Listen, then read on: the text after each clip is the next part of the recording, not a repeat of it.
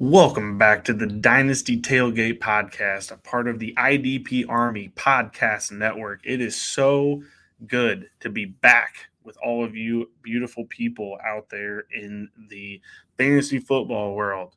Um, so, we've gone through quarterbacks, We've gone through running backs, although I'm not going to lie, I'm probably going to have to not redo the running back video, but probably add on some addendums because there's some names that have come to light that I probably should have had in the first video or the first podcast. So, probably going to have to add some on. So, there might be a part two to that one. But today, we are going to give a comprehensive look at all of the wide receivers. Now, I'll preface it by saying there's no, you know, big, huge, gigantic, game changing names in this class, at least that don't jump out right away. So, you know, I do have to give that little bit of disclaimer because, you know, I don't want anybody to get fooled here. I don't want anybody to think that um, this class is going to, you know, it doesn't have the top end guys, but I think there are a lot of names in this class that are going to be relevant for a long time that, like, I think we just need to go ahead and know right away. But but first, before we do any of that, let's tailgate.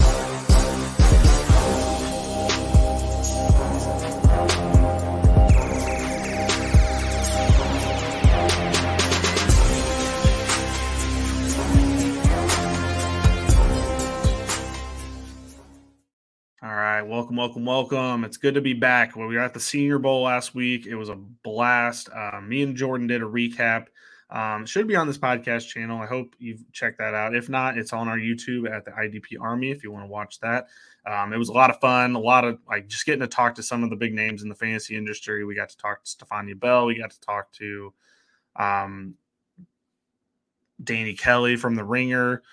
Um, just you know, got to talk to a lot of people, which was just really cool to talk to um, them, kind of get their ideas and their, you know, where they think the fantasy space is right now. Because you know, what I consider us being small potatoes, those are big potatoes, and just getting to rub elbows with them was pretty cool. Um, and also, I kind of had my eyes open to some of these lower name, lesser named players in this class that I wasn't even really considering. Like, wasn't even thinking like they're going to be relevant for sure at you know the next level. And I'm not gonna lie, my eyes were a little open to some of these guys, so I'm very excited for this entire class. I, I the running backs and the wide receivers and the top end of the tight end class is just so good that I'm just, you know, this is going to be a good fantasy year. I can just already feel it. I know that it's not quite the marquee trade all your 2022 picks for 2023 picks like that we, you know, had kind of thought it was going to be. But at the same time, I think there's a lot of like depth talent here where there's going to be a lot of wide receiver threes and wide receiver twos on teams where they're still going to be very relevant in fantasy. And I think it's going to be about identifying – who is going to make the biggest impact on their team. I landing spots for this year in particular are going to be huge.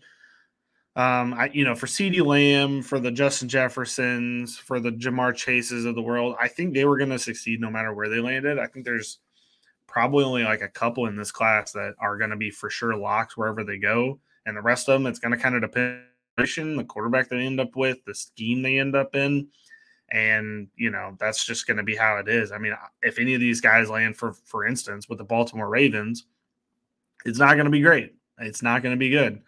Um, they're not really profiling as number one guys. They can build into that. They can definitely get into that at some point in time. But just starting out, I don't think that we have anybody that's just ready to go right now. But I'm I'm ready to be proven wrong. I'm I'm willing to be proven wrong. So, all right, let's start at number one. Mine is a little bit more controversial than others um, because I think that there's a lot of people that either are longing for 2021, which that's the Jaxon Smith-Njigbas, and then there's the people overreacting to uh, 2022, which is Quentin Johnston's people.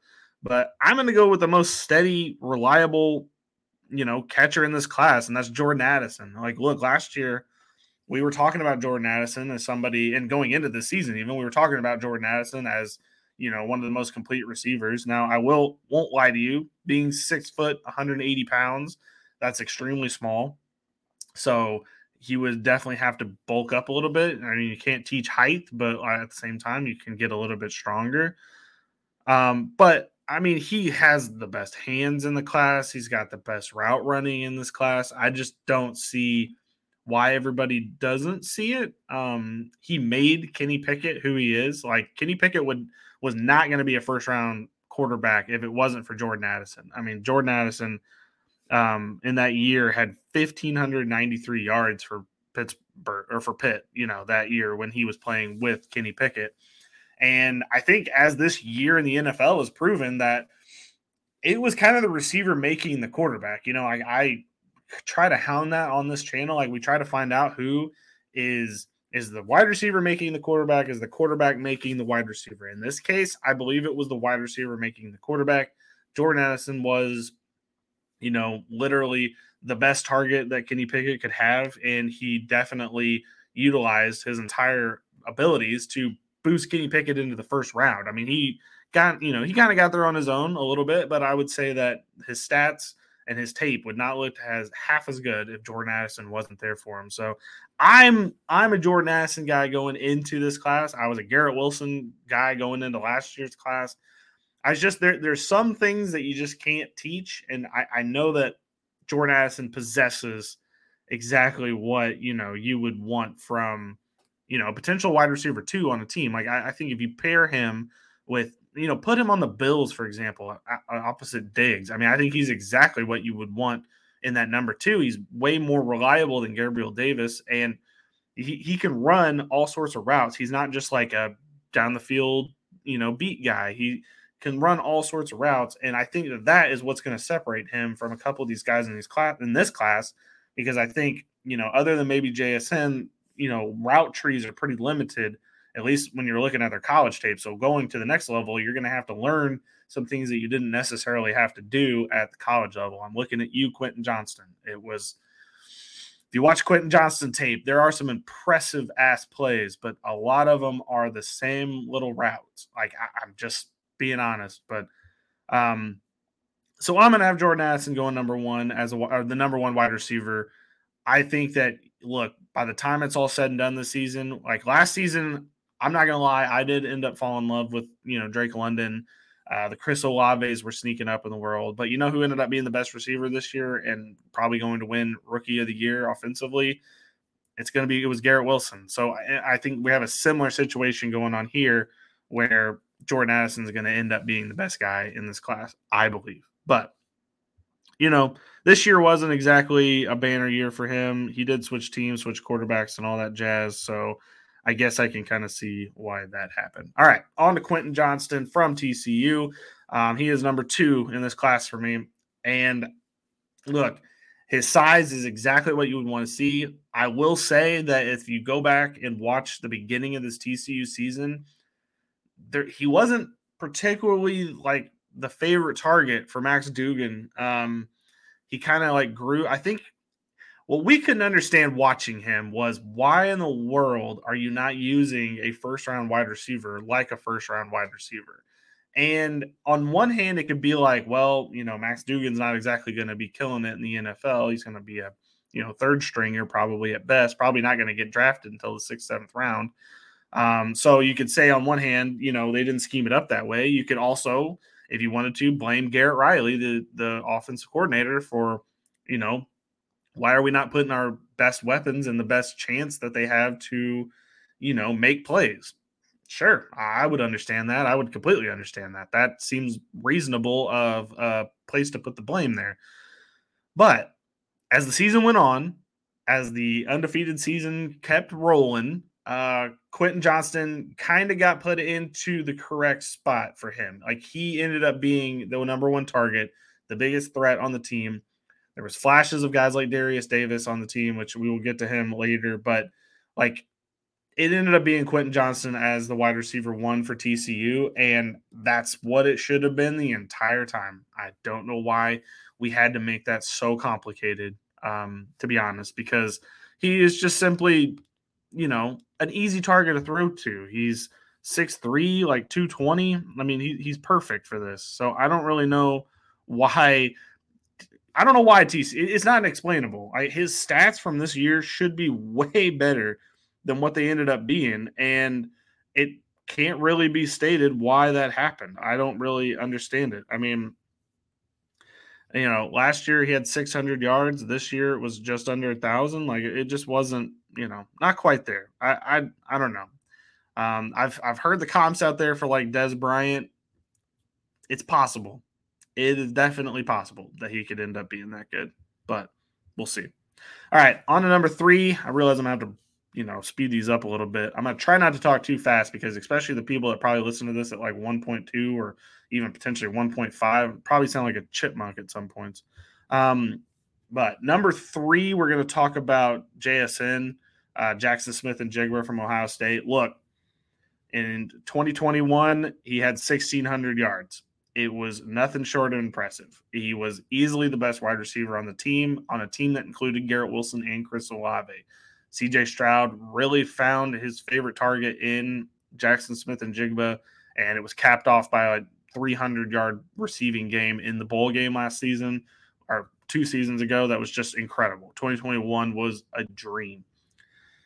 Fast forward to 2022. Now, here. here's what happened. So we got into the first game against Notre Dame. He gets an ankle injury. Yikes. And then he ends up getting a hamstring injury along the way. Yikes. Um, there was plenty of stop starts times this season where it was like JSN's going to be active for this game against Michigan State or whatever. And, you know, he would maybe play like a quarter of the snaps, didn't ever get a target kind of not really what you wanted to see. He finished the year with five catches total. I mean, he played in three games. Now, on one hand, you could argue that he proved enough in 2021 to where he wouldn't really need to prove anything in 2022. Why would you need to do that? You saw what he could be at his apex, but don't necessarily uh, need to prove anything, especially if you're injured. Why go back out there and show anything else, even potentially make the injury that much worse and potentially hurt your draft stock even more? But here's the thing we don't know what he looks like. Literally, like we're gonna see, you know, there's people asking me and coming up, you know, and you know, DMing me and stuff, asking like how healthy is Jaxon Smith-Njigba. in all accounts, he should be 100%. He was 100%. He could have played in the bowl game versus Georgia if he if he wanted to. Uh, he came out and said that he's, you know, the doctors advised him not to. The doctors didn't advise him of nothing. His bank account advised him not to get into that game.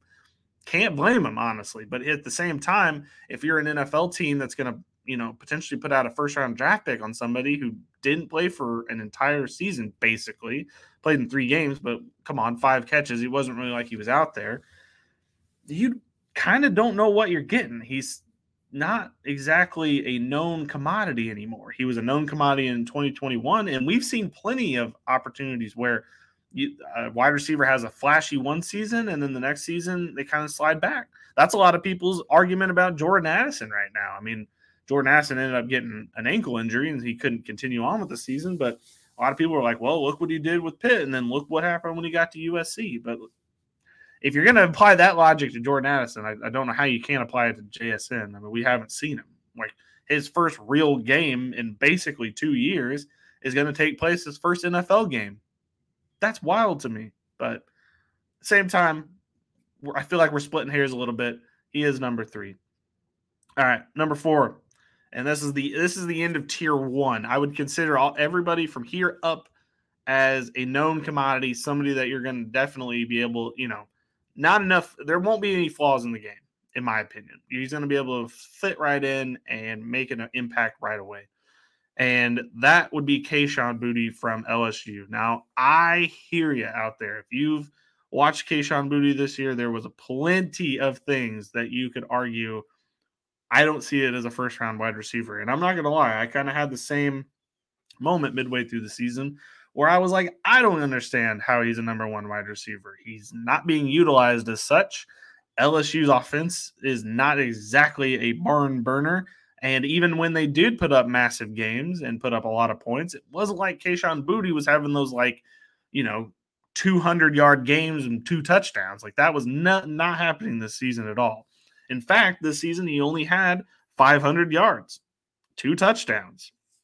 Wasn't wasn't really a banner year, but at the same time, I think what we all fell in love with in his game in 2021, which again, he only played half the season last year, so it's not exactly like we knew 100% what we're even getting then.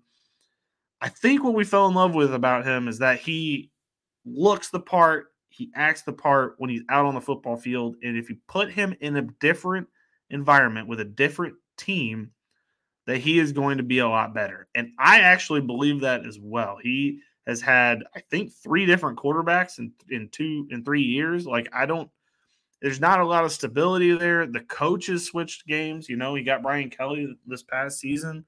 Um, so I, I you know, I don't necessarily think that it's all his fault what happened there. And I think at the next level, he will be a good possession receiver that you're going to be able to get those 14 catches for 98 yard games or you know 10 catches for 107 i think those games will be able to happen more often and i think that this is a product of him being in a bad environment. Kind of like how in the quarterback section we're arguing about anthony richardson being in a bad environment florida. I think this past season Kayshon Boutte being in lsu was actually a big detriment to his game Okay, so that's the end of tier what I would consider tier one. From here on down, um, and I'll I'll believe me, I'll draw another line when we get past the I don't knows. Um, these are the guys where I I think the upside is definitely there, but they're just missing a piece. So I won't go super in depth like I did with the first four, but I'll just kind of like talk through you know a couple of them and what I like about their game. So number five is Zay Flowers. Um, what I like about his game is he's a crisp route runner he was the go-to target all of his years for Boston College. Um, and I think that at the next level, he could definitely be a good slot receiver. Problem is, he's kind of short, kind of small. Um, and I don't think that there's been a lot of success coming from people that are under six foot in the NFL at the wide receiver position. Um, feel free to prove me wrong if you'd like. I don't think that there's been a ton of success coming from coming from those athletes. And look, I you know I'm out here I'm out here fighting for the short kings. I get it. There's another wide receiver coming up later that's a little bit shorter that I'm going to be you know all over, but. I can't uh, can't tell you to take a wide receiver that's below six foot in you know the first two rounds of your rookie draft with good conscience because you just don't know what you're going to get. So while I have him at five, it's just because I think his talent's there. I don't really necessarily know what he's going to be. All right, number six, Josh Downs from North Carolina. I do think this is a you know another problem with the height. Um, don't want to get too bogged down, but he is 5'10, 175. This kind of, you know, this is a very short wide receiver class. I don't know how else to say it. There's not a lot of guys that are like 6'3, 6'4. We'll get back to those next year, but th- for this season, we're kind of stuck between a rock and a hard place with some of these guys. Um, and that's the thing. Like, I think that he is going to be a great slot receiver. Josh Downs is not an outside guy, so you're going to be kind of stuck with him playing in the slot and you know potentially playing that like Randall Cobb role, which you know for fantasy and for especially for PPR that was a lot of, of points. But you know you need him to slot in and be that kind of guy, and I just don't know. All right, on to number seven, Jalin Hyatt from Tennessee. All right, so we got a one year wonder here. Um, Hendon Hooker definitely made Jalin Hyatt who he is. He was the Biletnikoff winner, was the best receiver this season, um, and he was a boomer bust player at, at the coll- collegiate level. I was impressed with every. I mean, he wasn't even on people's radars going into the season um, because of Cedric Tillman there. So when Jalin Hyatt burst onto the scene like he did, it was hard to ignore. And I think that that is going to carry over to how we're going to watch him at the combine, how he's going to be. You know, I think when he gets drafted, he's going to end up with some team like the Cowboys. And I think that there's going to be a lot of, I think there's going to be more goodwill put into that, you know, because last year, you know, we had a lot of players for the Cowboys that we weren't sure about. We're not sure who was going to be the number two. Was it going to be Michael Gallup? Was it going to be somebody? You know, we didn't know. And I think if you put a, a guy like Jalin Hyatt in there, I think there's a lot more upside to that. And you know, for that for that reason, I'm kind of excited for him. Um, he is six foot tall, so I guess you know he does have the opportunity to break the mold there, but we'll see. All right. Next is Dontayvion Wicks from Virginia. Here, here's a guy at the Senior Bowl where I left shocked. I was just shocked, mouth open, shocked with how good he was at the Senior Bowl. Um, he looks like a guy that we are sleeping on. That we're gonna look back in, you know, towards the end of the season and be like, how did we all miss him? How did we not get that he was gonna be a big deal at the next level? Um, and I, I don't know. I feel like I'm on it early, honestly, with this guy. Um, he didn't, you know, his college career wasn't necessarily like special or anything, but just the way that he looked versus how some of the other wide receivers were looking, I was just like, okay, this we're way too low on this guy. This guy is somebody that you know you're gonna want to look at for drafts, especially it's gonna kind of depend on where he ends up a little bit, but I just like his profile. He's like 6'1, 220, which is just like perfect uh, body type and everything that will potentially lead to success, I think he's a guy that you're to have to get. I, just, I he feels like one of those guys you're going to be able to get in the third round or fourth round of your rookie drafts, and you're just going to feel good about it. I think by the time we get to the season, the hype train will be off the, you know, off the rails because he has good hands, he has good route running, his moves, like he burnt one of these DBs like, you know, super bad start stop just completely shook him out of his shoes. It was insane to watch. And I think that Dontayvion Wicks is somebody that we're going to have to keep an eye on.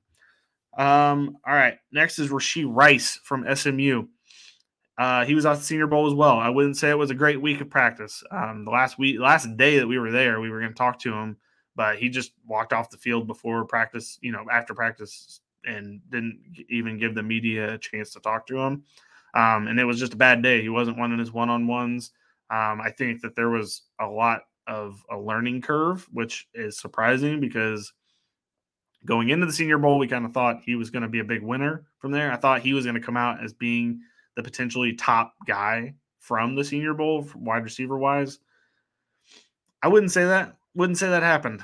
I wouldn't say that at all. I'd say Dontayvion Wicks maybe came out top. Tank Dell, who we'll get to in a second, and uh, maybe Jonathan Mingo came out better. But whatever. It was just a bad week of practice. That's okay. Uh, Jayden Reed from Michigan State. He was also at the Senior Bowl. You, you kind of train. You can see the trend of the the guys that kind of shot up the board here a little bit. Um, he was just simply the fastest guy there. And look, I, I know that I'm not one that wants to take a wide receiver in the first round because of their speed, but I will take somebody. You know, I will take somebody from an NFL team that sees him as like a third rounder and wants to make him special. Now that I can see completely. And Jayden Reed kind of fits that bill. He was one of the best receivers there this week. I'd say he was a big winner from this week. Uh, Marvin Mims from Oklahoma is next. Um, I've liked Marvin Mims. Um, I would say he's very inconsistent catching the ball. Um, I would say his 2021 uh, was a lot better than his 2022. He also changed offensive coordinators, also changed quarterbacks, so you can kind of see exactly why that may have occurred, but some of these balls they was thrown deep and they were right in his hands and he just dropped them. And that kind of like focus, it was a is a mental problem, not necessarily a body physical can't run the routes problem. So if he could just fix the mentals and maybe get those things, you know, get himself back into mental shape by the time he gets to the draft and to uh, the NFL season, Marvin Mims could be a, a, huge steal here. I have him really late because I just need to see it first. And, you know, sometimes when these guys get problems mentally, it, it it's like the yips, and the yips are hard to shake unless you just shake them. And he definitely had the yips this season. Um, all right. Two more I'll cover. There's a lot more on this list. Um, if you have access to the IDP index, the full list is in there, full explanations, everything is in there. Um, so, but this is where I'll stop for now. Got Jonathan Mingo from Ole Miss. Look, I went in thinking Jonathan Mingo because he was at the Senior Bowl as well. Um, I went in thinking Jonathan Mingo was like a fourth or fifth depth chart wide receiver. I left thinking he could potentially be a number one. And why I say that is and he kind of said it himself when we talked to him. He said he models his game after AJ Brown. And that kind of just bit of information. I was like, hmm, interesting. Because AJ Brown is also six one. Jonathan Mingo six one. AJ Brown was 220 coming out of college. Jonathan Mingo's 220 coming out of college. Um, wouldn't say they had exactly the same, you know, college careers. AJ Brown was a little bit better, but he also had a split with DK Metcalf. One or two, one or one or the other would have a great game. But the thing about it is, if I had to be honest, Jonathan Mingo might be the steal of the draft. And I'll just be completely honest about that. I think that we're gonna Jonathan Mingo, like uh, Dontayvion Wicks, like really surprised me. I really think that he's gonna be something special at the next level. Jonathan Mingo is like not even on the radar at all right now. Like Wicks at least got a lot of big boost and you know some of these other mock drafts I've seen. He's like kind of moved up the board a little bit. A little bit of fantasy guys have kind of caught on to Wicks. Mingo is literally on his own right now because I haven't heard anybody talking Jonathan Mingo. But if you watch his game, if you hear how he talks, if you see what he wants to look like at the next level, how he tries to get better, Mingo might be the guy to steal from this draft because I just I don't know. I see a lot of good things in him, so I'm really excited to watch and see exactly where he ends up because it's going to be big. All right. Last but not least, the absolute wild card of this draft, and that is Nathaniel Tank Dell from Houston. 5'7, 180. That size would make you think, what? Okay, well, I don't get it. What? What's the catch? He led the he led college football in receiving yards this season. He led college football in touchdowns, receiving touchdowns this season. And he is an absolute burner out on the field. I mean, dudes cannot keep up with this guy. So, I what does that mean? I don't know because you would think if, you know, he did it in college, against, and uh, mind you, SMU was not in one of the Power Five conferences, but they did play a couple games against them. Mind you, wasn't you know exactly, you know, going against the absolute best guys, but you would think once he got to the Senior Bowl and were playing against DBs that were Power Five, that you know the regression would kind of come, which did kind of happen for Rashee Rice. That's exactly what happened. But Tank Dell didn't, it didn't it didn't change. He was the same guy as he was at Houston during the week of practice. He was really, really good. And I was quite surprised to see that. Now, I can't, I don't know where to put him. If he ends up on any team, I think you have to give him a look because whether it's going to be a punt returner, which is I'm sure is what he's going to start out doing. That's what Darius Davis, who's also on the list but kind of further down, is going to do. He's going to be a punt returner, kick returner to start out with. But I don't think that's his game. I think his game is being a straight up burn wide receiver. And sure, he's short, but I think this might be our guy that finally like breaks the mold of what we consider, you know, not able to play the position because – while he is five seven, he plays with you know the skill of a six three, six four guy. It's just crazy to watch um, a guy like Tank Dell take over.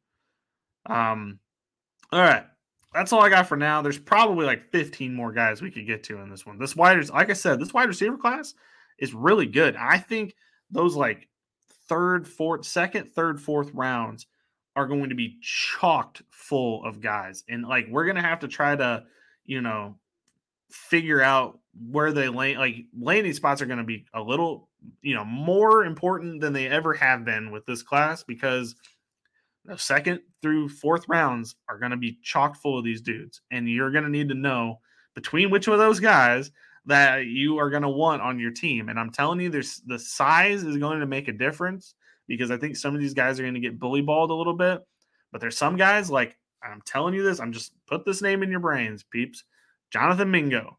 He has the size, has the pedigree.